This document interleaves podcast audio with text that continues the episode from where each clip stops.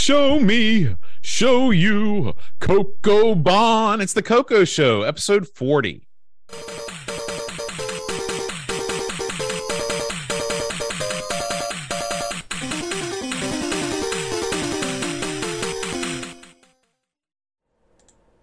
Hi, everybody. Welcome to the Coco Show. I'm John.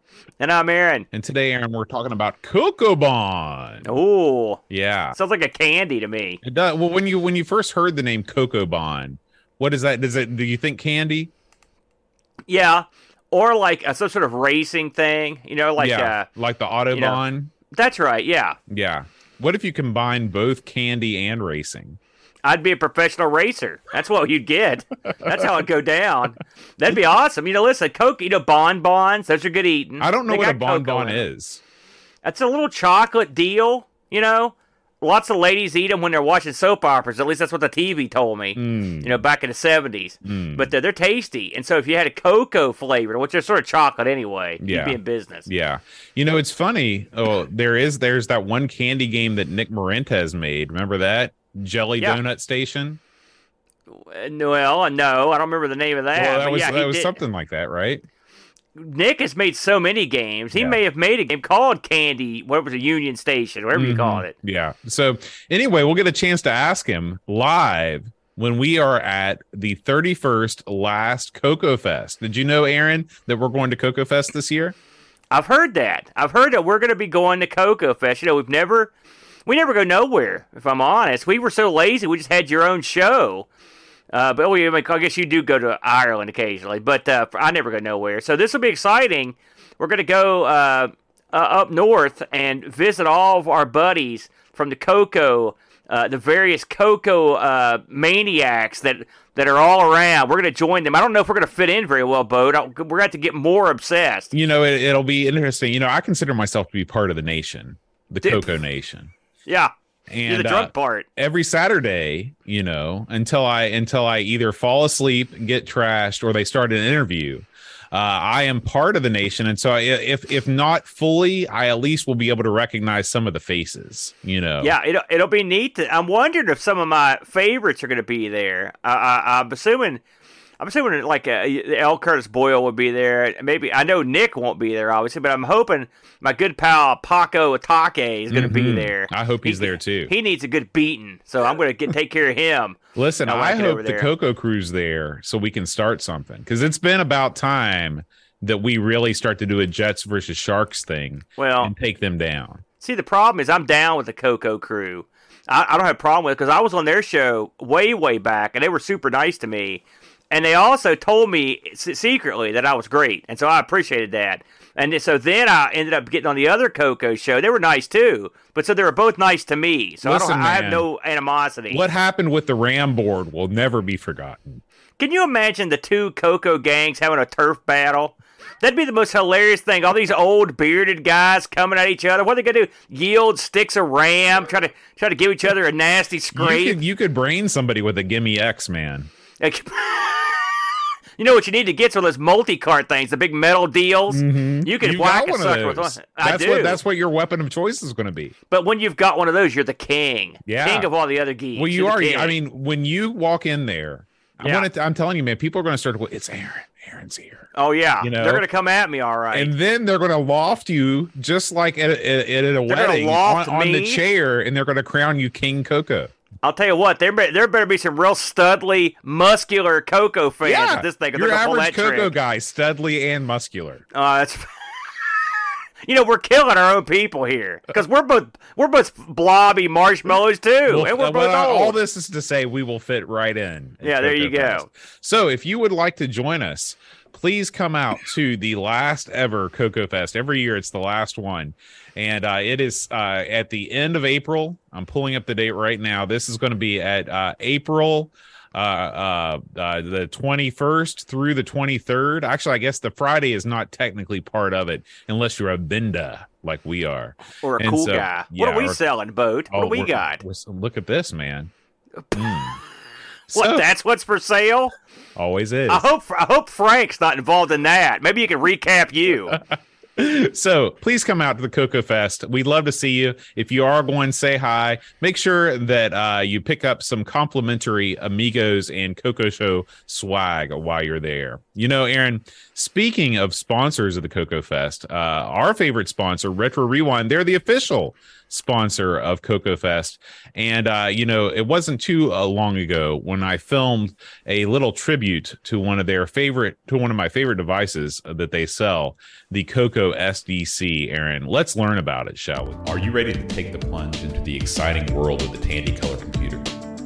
Have you tried emulation and found it to be confusing and unreliable? The hell is Bitbanger? It's time to get yourself a real Coco and get yourself over to retrorewind.ca to get it out with everything you need to enter the Coco universe. The Coco SDC is the fastest, easiest way to jump into the nirvana that is gaming on the Tandy Color computer. A preloaded SD card is already included, so just pop it in your Coco and away you go. Pick up your Coco SDC at Retro Rewind and be sure to use the promo code AMIGOS10 to save 10% off the already low price. Thank you to RetroRewind.ca for sponsoring The Coco Show. All right, boat. You know, this week's game is Coco Bond, Mm. right? And so we could sit here and ramble on about it like a couple of dipsticks, or we could introduce the man that made the game. Ladies and gentlemen, give it up for Paul Thayer. Hey, Paul. Hey, how's it going, everybody? It's Dandy. Uh, We're so happy you could join us here to talk about Coco Bond. Are we? Are, now, do you pronounce it Coco Bond? Is that the way you pronounce That's it? That's how I've always said it. Uh, Very some of those. Canadians, they I guess they like to say ban or something like that. I don't know. They got problems with the vowels and stuff up there. I think that's part of it. But Sometimes they use too many. so you know, I've got this. I want to go over. I've got a factoid sheet here, and you can confirm or deny this stuff. But I want to ask you some stuff about the development of this. According to what I've got here, uh, you released this November 2022. That seems to check out. Uh, and uh, you, it says here that this game was derived from Sokoban and P- Pico Bond. Now, is the Pico Bond? The, is that a Pico 8 game? Yes, it is. Uh huh. Okay. So you're a, are you a Pico 8 guy? I have written um, a couple of different games in it that I haven't released, but yes, I I like it. Now, uh, for those that don't know what that is, and stop me if I'm wrong here, Paul, but basically the uh, Pico 8 is basically like sort of a pre- it's a it's a sort of a pretend system. It was a system that was never released. It's more of a it's more of a programming structure to make games and, uh, with a certain set of parameters, and it's it's proven to be quite popular. I know the guys that were Pixel Gaiden I talk about it all the time, and then the uh, the way you play the games is a, like a super cheap emulation package you pick up, and then I believe all the games are free. Am I getting that right, Paul? Uh, it sounds like it. Yep. Very good, very good. And so you're a, you're a big proponent of this thing. Yeah, I like it. It's ca- you- they call it a virtual console. I guess Yeah. is actually the term. That's Um, better than pretend console, which is right and so i mean originally how i saw this game was um i was on cool math games with my daughter Yeah, Um, I know. I know all about that site. We're continuously trying to get our students not to go there during class. Uh, so yeah i went there and i saw this game on that um and i didn't realize like the boot up screen for pico 8 and everything that was on there was like the virtual console later on i was during the development of this game i was uh talking to one of my good friends paul fiscarelli about it and he's like well you know what pico 8 is don't you? And i was like nope. And then he showed me so then i bought a, pres- a subscription to that for like 18 bucks and learned some stuff on how to make that work and yeah uh, anything on there kind of actually ties really well into the coco because the screen resolution is very similar. Not exact but it's very similar. That's interesting because I know there's a uh, a ridiculously huge library uh, for the Pico Eight. Do you see a Do you see a path in the future that maybe some of that stuff might be uh, you know handily ported over to the Coco if somebody took the chance to do it? i think so um, not by me um, Disclaimer. No, I'm just saying. Um, you know, I made this one as kind of a. Uh, I'm I'm working on a larger project, and I had to learn a lot of things about developing games for uh, assembly language, and this was uh, my second one. Um, and so I kind of got a lot of the the libraries written, that I'm going to use and learned a lot of techniques while I was doing it. So Very good. But, Bo, just for the record, have, have you heard of the Pico 8? I mean, you maybe you're a super fan. I don't know. Well, I'm a super fan of Eric Nelson, and Yeah. so that's that's how I know about it. Um, I see. I, it's it's one of those concepts that I think is super cool, but it's not something that I, I've looked into. Yeah, So- I'm the same way. Exact same way. who's So Eric Paul- Nelson? Sorry. Oh, Eric He, uh, Nelson, he- he's one of the hosts of the Pixel Gaiden podcast. Oh, gotcha. Yeah, he he's a big proponent of uh, of that of that. So they really put it over on there. That's really that's the only way I know about anything on there is from that. I'm writing down Pixel Gaiden right now, so I can check. Oh yeah, out. Oh, yeah, check yeah. them out. They're outstanding. So, Paul, tell us. I mean, you know, obviously, there's tons of uh, there's tons of different concepts out there to make games. Was this wasn't your first rodeo in terms of Coco game, right? No, it was my second Coco. Well, assembly language Coco game. I I used to program, try to program games for the Tandy color computer back in the day when I was like you know nine, ten years old, but I had no clue. But yeah, this was uh, my second rodeo in assembly language for the well 6809 assembly to be more specific. And did, when you saw this on Cool Math Games, were you just like, "This is something that I could, you know, I could, I could easily move over to the Coco"? Was there? Did you did you play any of the existing Sokoban games on the Coco before you did this, or did you just dive right in? I did not because I actually wasn't even familiar with what Sokoban was when Oh, I started this venture. I just really liked the game and I thought, you know, the graphic style could port over pretty well and there was some elements that I could learn. And while I was playing it, I had uh some ideas of the expansions that I uh, made to this particular version of the game. Now, um, this is a game. Let's talk about the technical specs. This is a game that uh, requires a Color Computer Three, correct? That is correct. And uh, what is? Uh, tell us about the thought process behind making this a Coco Three only game. Um, well, I don't particularly care for the one or the two. Mm, yeah, Um, no good good. reason then. I, I'm 41, um, and I got the color computer three when I was five, so Yeah. pretty young, right? We're the same And- age, Paul. We're the same age. Sweet. All right, I sent some sarcasm in there, maybe. No, No, we're exactly Okay, the same all right, age. all right, Yeah, All You're the two youngest Coco fans on earth, So- Yeah. by the way. I, I mean, I think that I think that there's a lot of cool things done on the two, but I really like the uh, 16 bit or 16 bit, 16 color depth. And it's just the Coco three is what I've always tried to program on. So Yeah, that makes Yeah. sense. And I, I would say that they're the Coco 3 offers the most potential, of course, because of the expanded capabilities. And it's Yep. I, I always would rather see Coco 3 only games because I, like you, do not care about the Coco 1 and Coco 2. I mean, if you've got a Coco 3, why not use it to its fullest capabilities? Yep. You know. Um and one of the things that I wanted to set out to do was to make sure that this game was playable on 128k um, on a real console that doesn't need any kind of modifications, just to kind of open up the market to a lot more people to kind of see, you know, what my game development kind of has to offer, you know, now Mhm. and what's in the future. So Yeah, yeah. Now, um, we'll get into your future plans uh, in a little bit, but I want to know how you come up with these puzzles because you know I am not somebody that has a a mind that can come up with with with things like this. I have a hard enough time solving puzzles, let alone making my own. Do you plot things out on graph paper? Do you already have it fully formed in your mind and you just put it down on the on the screen? What do you do? So, well, I cheated a little bit in this game because it's based on Pico 8 or Pico Bond, which has 15 levels, and they're they're all in here. Mm, So there's 15 levels already made up for me. Um, I suck at making uh, puzzles too, Boat. I mean, it's, it's completely honest. It's not it's not easy. It's not an easy thing to do for sure. So one of the things that you know helped me was making the level editor, um, which I made that really actually early, probably too early. I didn't even have any of the uh, game mechanics working at the time when I first started when I first made it. Um, but once I was able to make a level editor that was that had working game mechanics, it was definitely a lot easier that way. Um, a lot of the levels that I created were actually inspired by other video games Mhm. um, Pac-Man. Um, yeah, I, I can't even think of all of them, to be honest with you. But um, yeah, and I I'd made a puzzle game before um, for my nephew on the PC. It's called Hotel Elevator Man.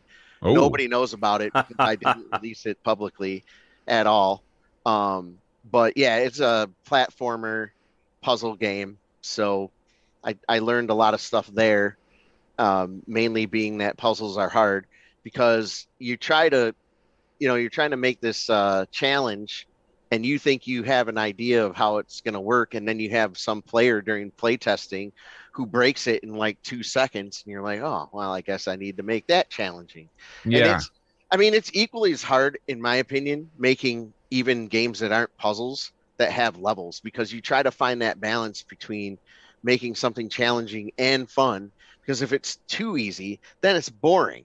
Mhm. But sometimes you get into this spot where you make just everything's just ridiculously too hard. Like I remember making one of my first games.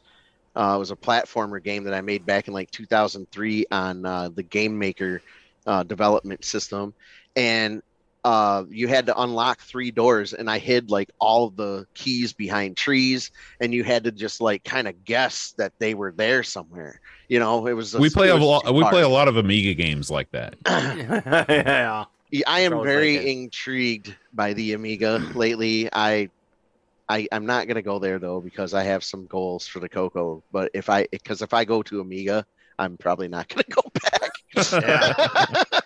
it's just it's a really cool computer. I never even knew about it back in the day, but you know. Yeah, well, I mean, it was you it was a non-factor in the United States, so it's it's easy to see why you didn't. well, um, th- yeah. Tell us about the playtesting that you did. I mean, obviously, you you got some people from the community. Um, how did you uh, how did you finagle that?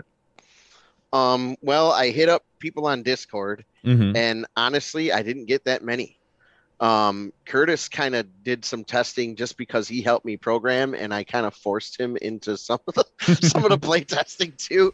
I he doesn't like this style of game i don't think very much. Um and then my nephew um but really the only person from the community that actually did like pre-release play testing besides uh curtis paul fiscarelli and chet uh, simpson who are all people who helped me develop was uh, Mark Overholzer, Oh, okay. and he instantly complained that he that he that he couldn't pull, and yeah, the space bar versus enter thing in the menu has that's been a, a point of debate for a long time, and of course the infamous single undo. yeah. that I Yeah. believe they were just complaining about this last Saturday. Yeah. Uh, there was a, there was a better at the game. There was a uh, there were there were quite a few people think you made a major blunder by uh, by not including a single undo. For me, listen, man, Sokoban ain't for losers and it ain't for cheaters, and that's what you are if you That's use an undo Al. button. you know, the, the one thing about it is, you know, obviously, if you you can't put a at a game like this, if you put a pull in there, it would it would ruin the game. You Yeah. can't, you know, obviously. Mhm. So I mean, that's out. And then, I mean, in all honesty, you've got it set up so you can instantly start over. Right. You know, so as far as I'm concerned, undoing. I mean, yeah, there were occasions where I would do something that I didn't mean to do, but hey, them's the breaks, brother. And That's the way it goes.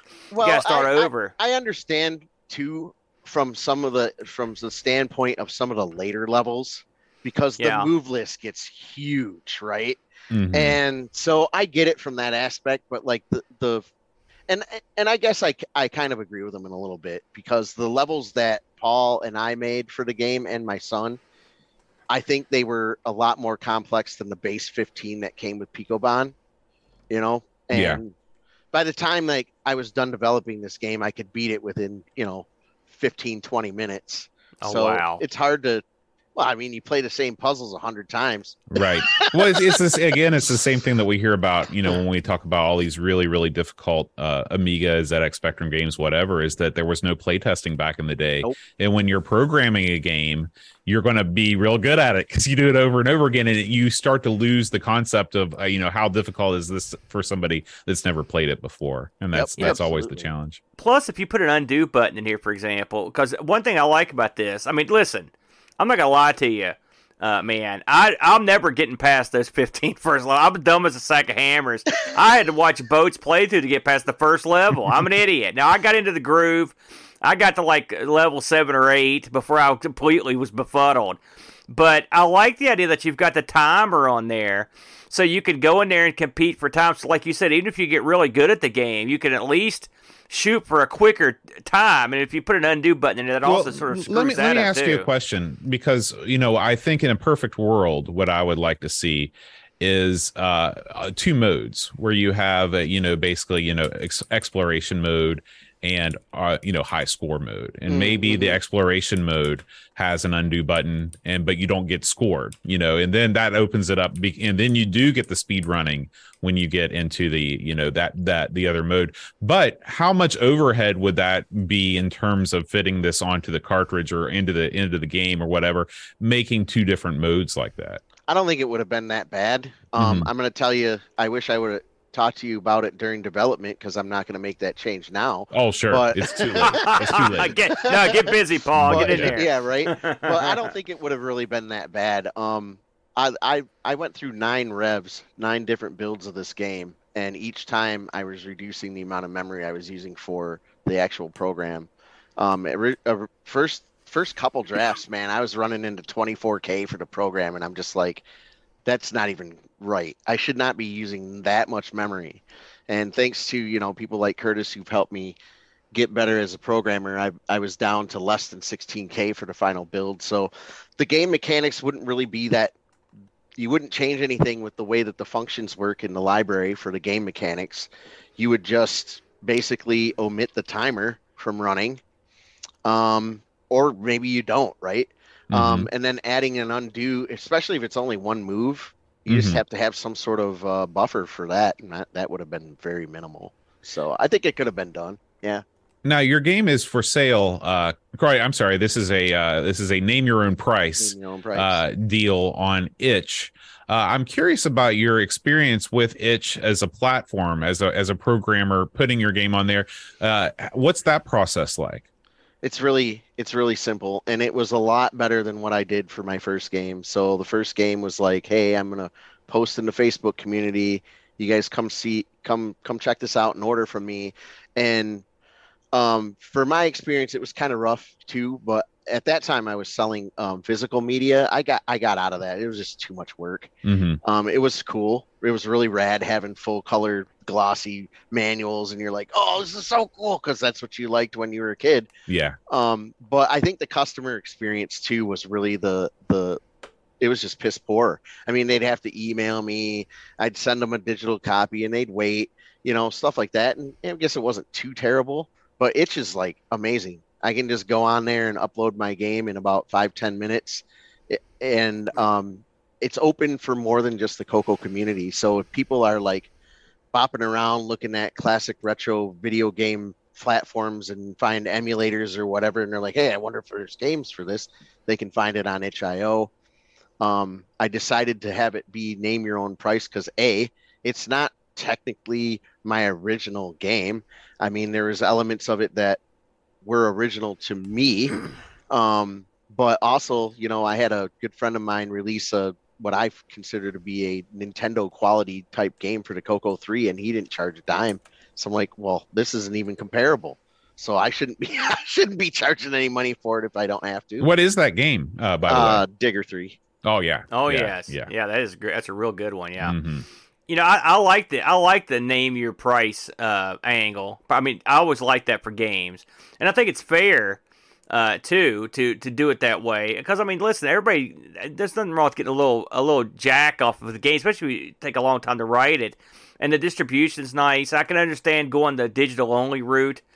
Uh, you know, because I've I've just from stuff from uh, I know Nick has been up and down with trying to do you know the send boxes and stuff. Always he's always had some kind of wacky issues going on with that. So I know it's a it can be a trifle Yeah. uh, to do it. So I can understand how that goes. You, know, if I didn't have if I didn't have kids and I didn't work full time, that'd be a different story. right yeah, It was And I think there's still- there's still room i mean there's still room in the marketplace for somebody to come along that can expedite that um that just nobody has yet because nobody's figured out how to make enough money because production costs you know is so Mhm. expensive doing cardboard boxes and glossy manuals and stuff Yep. like that I still Yeah. have a ton of like I bought like 50 SD cards. I got a ton of them for the for the SDC, and I got about Well, you have to buy the Avery labels in like a 500 pack, so I got a ton of those.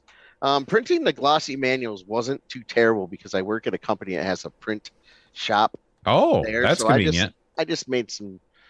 GE, like you can't hear this. Nobody from General Electric is watching. Ha ha ha! I used some company resources. So We yeah, all- well, we all that's away great. that. Tell us about what was your first game, Paul?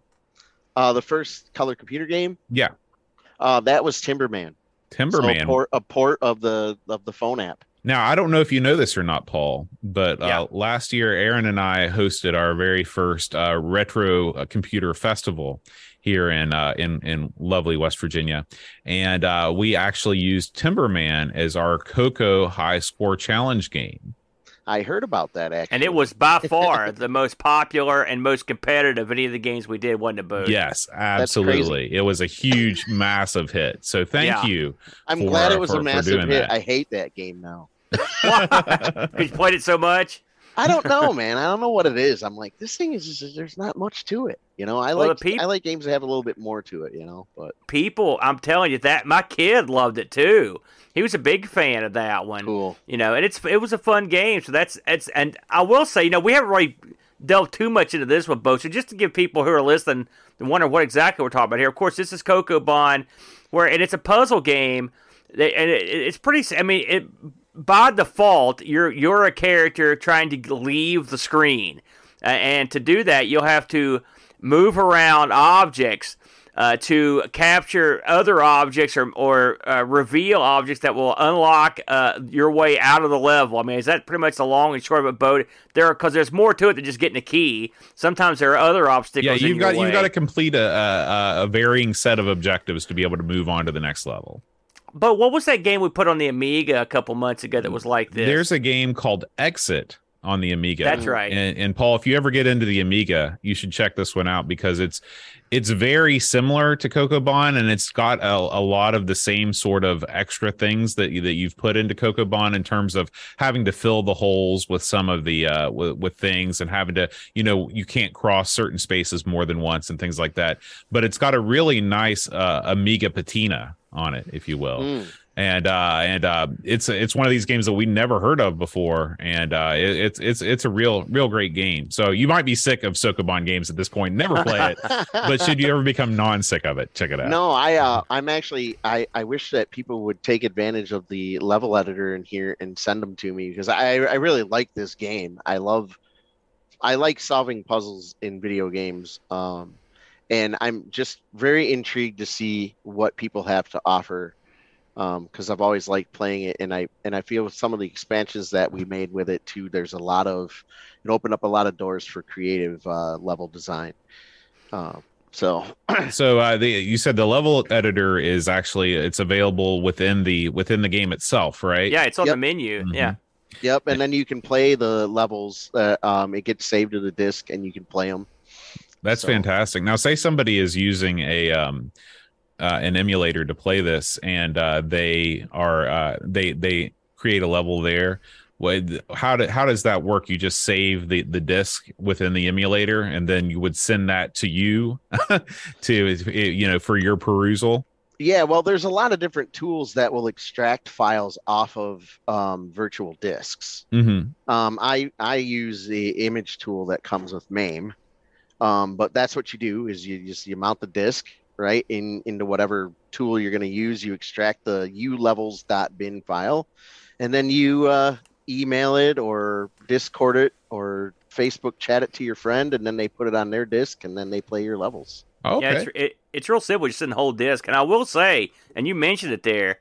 Uh, I've tried this on my on my actual Coco and it worked fine. But I even I thought let's really kick the tires on this thing. I actually played this on Mess, uh, which on the Coco Three uh, Mess emulator.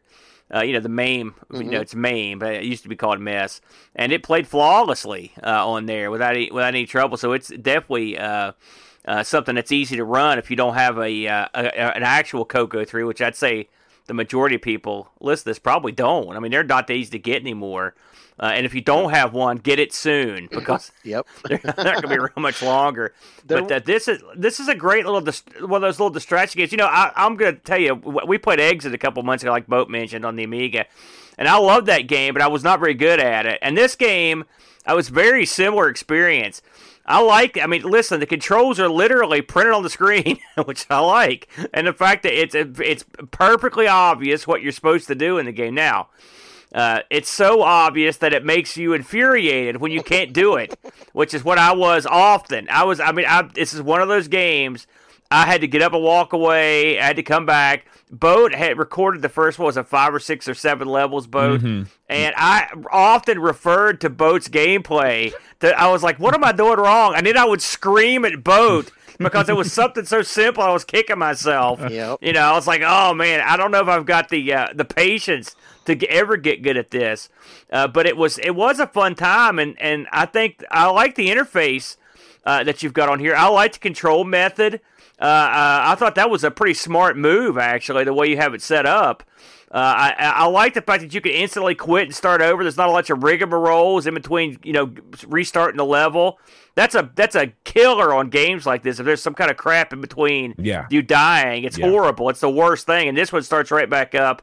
I mean, if, if you're into these sorts of games, I can't imagine uh, anyone not digging this one. Uh, what do you think, Bode? Yeah, I mean, this is if you like puzzle games and you like, uh, you know, games that are they're puzzly, but you immediately know what you're supposed to do. It's not like a puzzle game like Myst, where you're just stuck in this world and you kind of have to figure out the mechanics on your own. Like you know what everything does, and it's your job to solve it. Uh, then you know this is this is a go-to game on the Coco now. Tell us about your next endeavor, Paul, on the Coco. What are you working on? Well, I'd really quickly like to talk back about game uh the play testing really quick. Oh, because- sure, sure. because uh, Aaron sharing his experience there. Um, I had my nephew and my my older brother Tim actually play too, um, and I typically like to observe while somebody's doing some play testing for me, um, because it's really interesting. You can almost feel how somebody's thinking sometimes, um, and it was quite interesting to watch different people play and have varying results and doing different things. Like for instance, my brother Tim, right? I'm watching him play via Discord, and he's sitting there on this level for like 15 seconds, and he's literally doing nothing. And I'm like, "Are, are you gonna move or something?" He's like, "Well, I'm just trying to figure it out before I even start wasting any of my time." So he was a real cerebral type Mhm. game approach. And then other people go in there and they just start moving stuff around and breaking things and everything. So it was really fun. It was Yeah. a lot of that was probably one of my favorite parts about making video games is uh secondly, I mean I mean the number one reason I do it is I like to add content to something that I really love. Um, and give people something to do. But number two, it's really enjoyable to to watch people either struggle.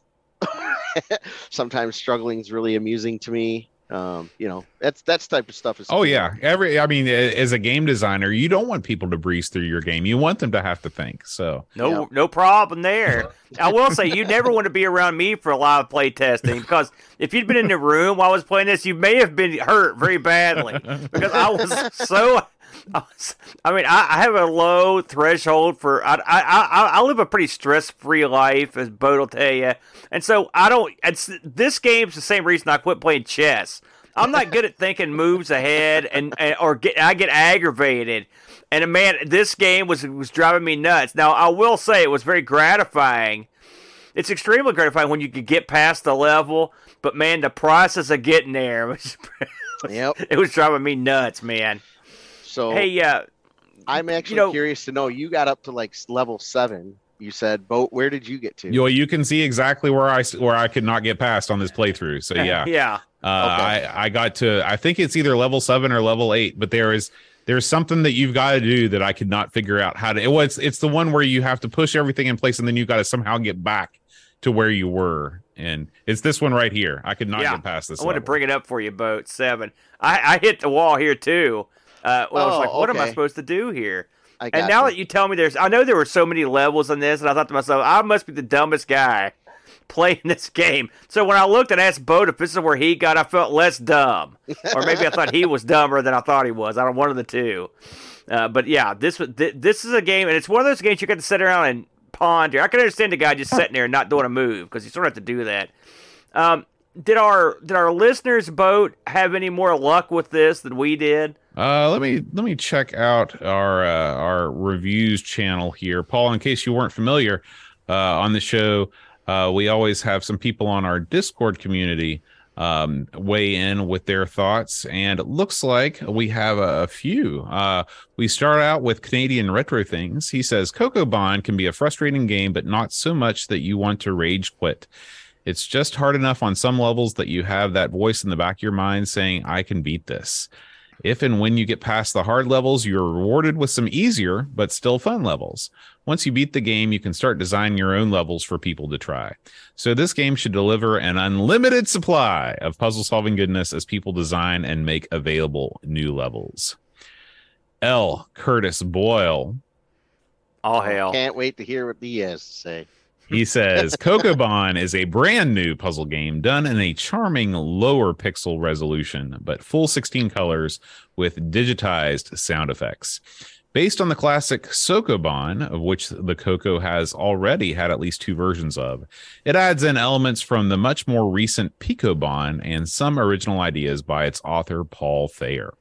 Paul has purposefully not explained every piece or opponent that you will encounter in the game.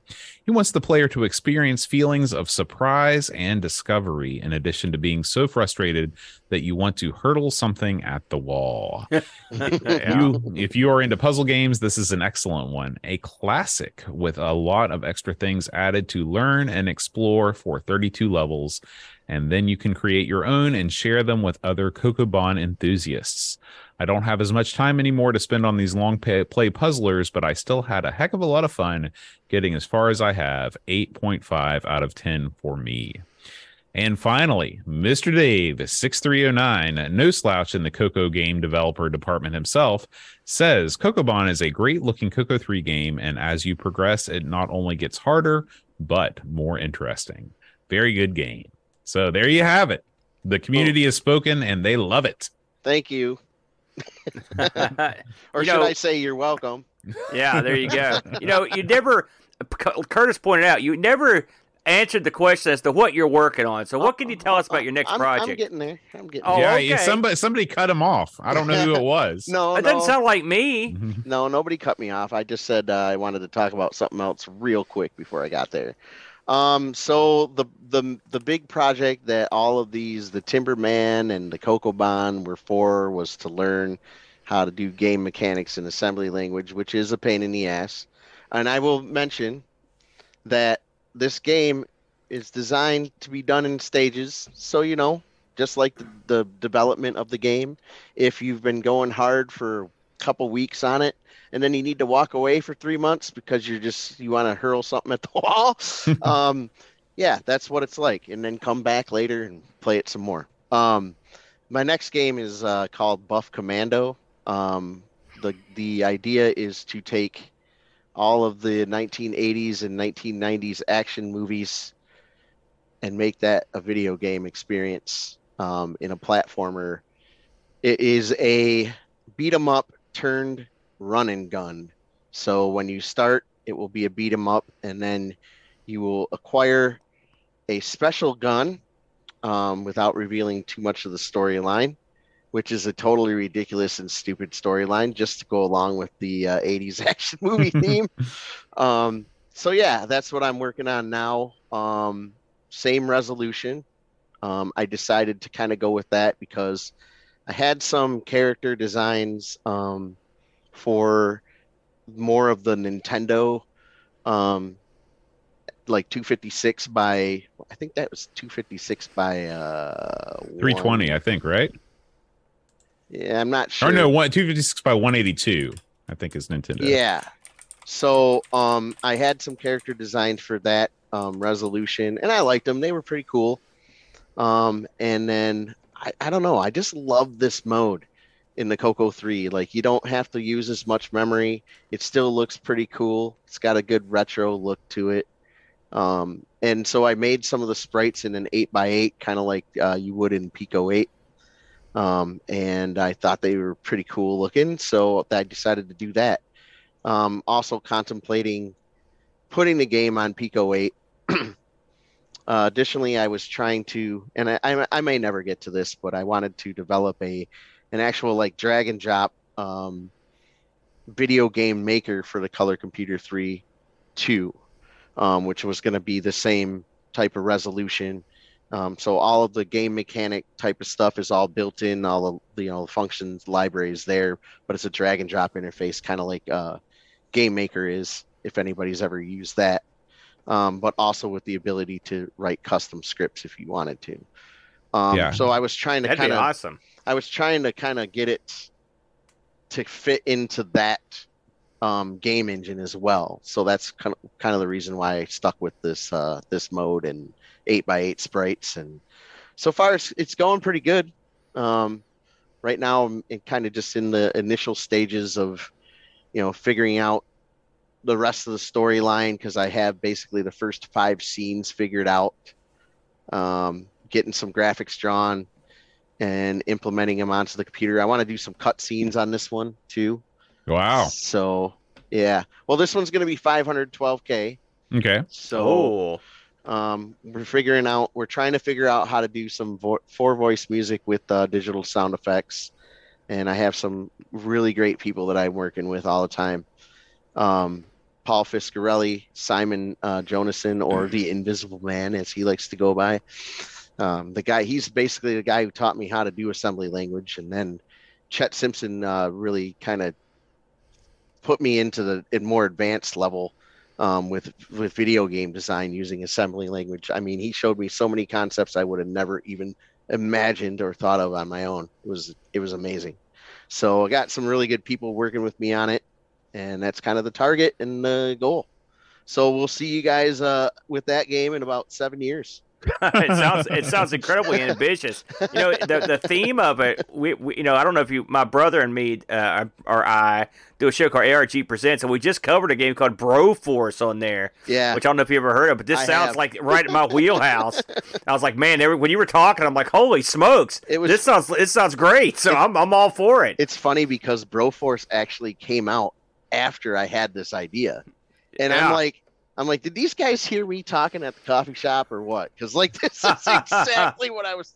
I love that game because of Oh, yeah. the way that it introduced. So not only do you have different characters with different skill sets, but they're randomly selected as you go through. It's Yeah. so cool. And then they uh, have the like the the special ops missions where you have to utilize the special characteristics of that particular person to to oh, get Oh, yeah. the level. Oh my god, such a wonderful game. Well done. It it is an outstanding game. Hey, listen, Paul, would you mind answering a few questions before we go? no, not at all. I've got a few questions in the chat if you don't mind. Uh, our buddy Rob Fleck O'Hara asks, uh, "Is it easier to port other Pico games to the Coco? Are the languages similar at all?" um, the languages are not similar at all, and I don't know how easy it is. I see. so yeah, that but uh, that, uh, but you did say the resolutions are somewhere in the ballpark. Yeah, so the Pico 8 is 128 by 128. This particular resolution of Cocobon is 128 by 112. So you lose a little bit of resolution. Um, Pico 8 has a set palette. Um, there are two. There's 32 colors you can pick of total. Um, the the Coco lets you do 16 out of 64, obviously. Uh, Pico 8 uses uh, a Lua based um, custom language. It's custom, but it's based uh, with Lua. Um, the biggest thing is, man, is um, you know, Pico 8 comes with all the libraries of the functions and pre-written commands. If you're doing a program in assembly language, you're making that all yourself. Mm. Assembly Yeah. language is like if you were to take, you know, the bits and pieces of like assembling a car together, all of the different parts that make everything function, and the parts of those parts. So you have a carburetor that you need to build, but you have like 60 parts inside of a carburetor. You have to put all those pieces together yourself, which is Oh, awesome, but also tedious. Yeah, Um, which is why we have libraries now. understandable, understandable. Um, you know, L. Curtis Boyle uh, has a question here. Now, this may be some kind of inside baseball, but maybe you'll know what he's talking about. He asked me to ask you about uh, uh, what he is figuring out for the controls on Buff Commando Oh yeah, we had this and discussion. alternative controls. He also says, we had had this discussion. So I'm still working on the joystick interface with it. Um, what I want to do with that, and there's a few different options on the table. The color computer um, community has a Sega Genesis adapter, which I think you can get for around twenty to thirty dollars. I like the Sega Genesis controller. I have no idea how to program for the interface and haven't been able to kind of uncover how. Um, but I'm getting one sent to me. Uh, well, actually, I bought one, so I could try to figure that out.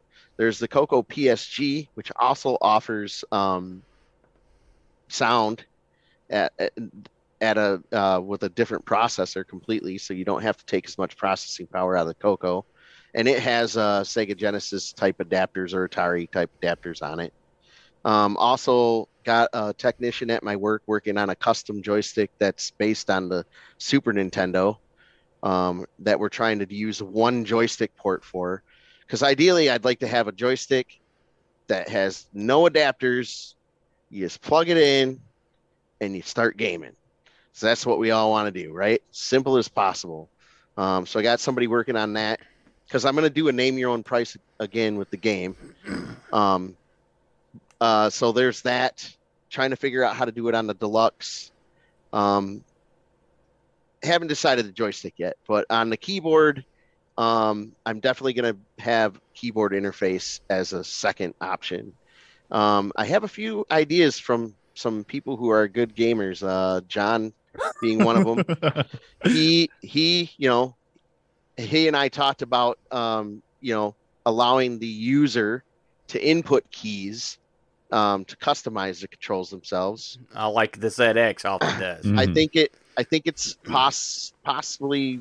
I know it's possible, and I don't think it's going to be that difficult to do because the way that the keyboard works on the Coco is you basically. It's probably a lot of computers. I don't know. I don't know anything else about anything other than the Coco, but they have um, like a matrix. So um, they have a couple of different registers. One you write to and one you read from, and you want to send a value and you get a value back. And I think you could just easily make a, a table of those different values and then test for a key to be um, hit. And then when that key is established, you just take those values and put them in and associate it with that movement. Um, and then Ken Waters actually had a really cool idea um, of using because there's three buttons, so you have kick, punch, and jump. Using the Alt, Control, and Shift on your left hand on the Color Computer 3, and then the arrow keys um, with your right hand. So, and that actually converts very well to kind of PC emulation as well, because on your left side of your keyboard, you usually have your Shift, Control, and Alt relatively close to each other, and then on the right side, you have your um, arrow keys.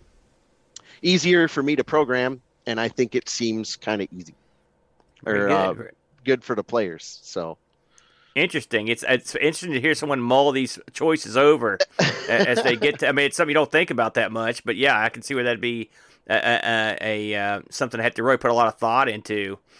oh Um, yeah, controls is way more complicated than I ever thought it would be. But- yeah and, and you know at the end of the day the thing is you're not just developing a game but you are you're really igniting a movement because if you if this game comes out with that super nintendo stick you know if they sort of launch at the same time you know one that plugs directly in then what you're doing is you're opening the floodgates for everybody to start designing for this thing and then all of a sudden bam we have an actual digital controller for the coco that's like the accepted standard and uh and it, it just makes that that side of, of things so much more enticing You'd love that, wouldn't you, Bo? Yeah. Super Nintendo controller. Yeah, I man. bet. Hey, I got two more questions here for you, uh, Paul. Um, Sorry if I'm taking too much time, guys. no, no, no, no, not at all. Uh, this are, it's again, we, it's not it's not very often you get to look behind the curtain, as it were. Uh, our buddy Super Tech Boy asks, uh, "What other systems uh, do you program for?" Um, currently none, um, but I have done um, some games on the PC. I use Game Maker um, from Yo-Yo Games to do that. Mm. Originally, about 20 years ago, it was uh, made by a guy named Mark Overmars from Denmark, and it's a really awesome application. Even back then, it was great. Um, and back then, it was eighteen dollars for a full registered version. Now you're going to be paying a couple hundred, but Mhm. uh, yeah, but you, but you can get it for free. At least last time I tried, you can get it for free and make games. It just has a little thing that pops up. It says "Made with Game Maker" on it. But um, that's pretty much it. Um, my friend Sheldon McDonald is trying to get me to dabble in the Sega Genesis. Um, I am very, I'm teeter tottering because I have some goals on the color computer. I just it's dear to my heart, man. I mean, it was like while I had friends, you know, growing up that had Nintendos. I mean, I didn't get my first Nintendo till probably 1990. Um, but I had that color computer at home, and the whole idea of being able to make games on the console that you're playing was just always really cool to me. I'd rather make one than play one any day. Um, Yeah. So, Gen- Sega Genesis, and I definitely want to get into the Amiga at some point. But right now, just Coco and a PC. It's funny. There's a follow up question from Super Tech Boy that's along those lines. He asks, "When can we expect Amiga Bond?" Yeah, as soon as uh, I don't even know what processor that computer has. Uh, it's at the Motorola 68000. Mm, So you'd have that's a little the same more as jack. the Genesis. Yeah, it- they're they're actually very similar in a lot of ways. There's a lot of stuff ported back and forth between the two. So Mm. yeah, maybe you learn one and just uh, make the seamless transition to the other one. yeah, the language is is easy. The hardware setup is you'd have to learn that, but that's usually not too bad either. So Listen, b- before we cut you loose, Paul, I want to ask, uh, where can people pick up your game? I've got the address here written down. I want to read it. I want to make sure I get this right. It's uh, pthayer100.itch.io forward slash cocobon. Uh, we'll have the link underneath the show. Uh, it's again p t h a y e r 100.itch.io forward slash cocobon, all one word. Uh, and that's where they go to take care of business and to uh, purchase the game. Uh, correct? that sounds right. Beautiful, beautiful. Uh, Bo, what do you think? Uh, uh, pretty interesting game, and uh, I, we really appreciate Paul coming on. Yeah, absolutely. And of course, in addition to Paul, we want to thank all the fine folks that make the Coco Show happen. And uh, that includes our Coco Show Game Selection Committee members, uh, Canadian Retro Things, L. Curtis Boyle, Robert Murphy, and Steve Rasmussen. Uh, thank you guys for selecting fellas. Coco Bond for us. And of course, our uh, Coco Show Patreon supporters, Mr. Dave6309, O'Brien's Retro and Vintage, Buttons, and William Becker. Thank you guys so much Thanks, guys. for supporting the Coco Show. And as always, you can go over to patreon.com slash the Coco Show to uh, give us a couple bucks a month. We'd really appreciate it. And we also have a goal up there. If we can get to $200 a month in uh, in support on Patreon, the Coco Show will morph from a monthly show to a weekly show. And that would be super cool. Oh yeah. Um, also, we broadcast the show live on Twitch. You can join the chat at twitch.tv slash amigos retro gaming. It's always a good time on here. Uh, and Aaron, what are we going to be playing next next month on the Coco Let's- Show? Let's find out. I'm interested to see if Paul has played this one. It's Module Man. Module Man. I've never heard of this boat. Have you ever heard of this one? Mm-mm, no. Paul, Module Man. No, sir. I, I- that was the that's what they picked. So that's what we played. Module Man next month. It's a it's a uh, it's an exploration into the uh, uh, unknown on this one, Bo. Yeah, yeah. So thank you as always for listening. We will see you next time. And until then, all hail. L. Curtis Boyle. Om. Um. Om. Oh.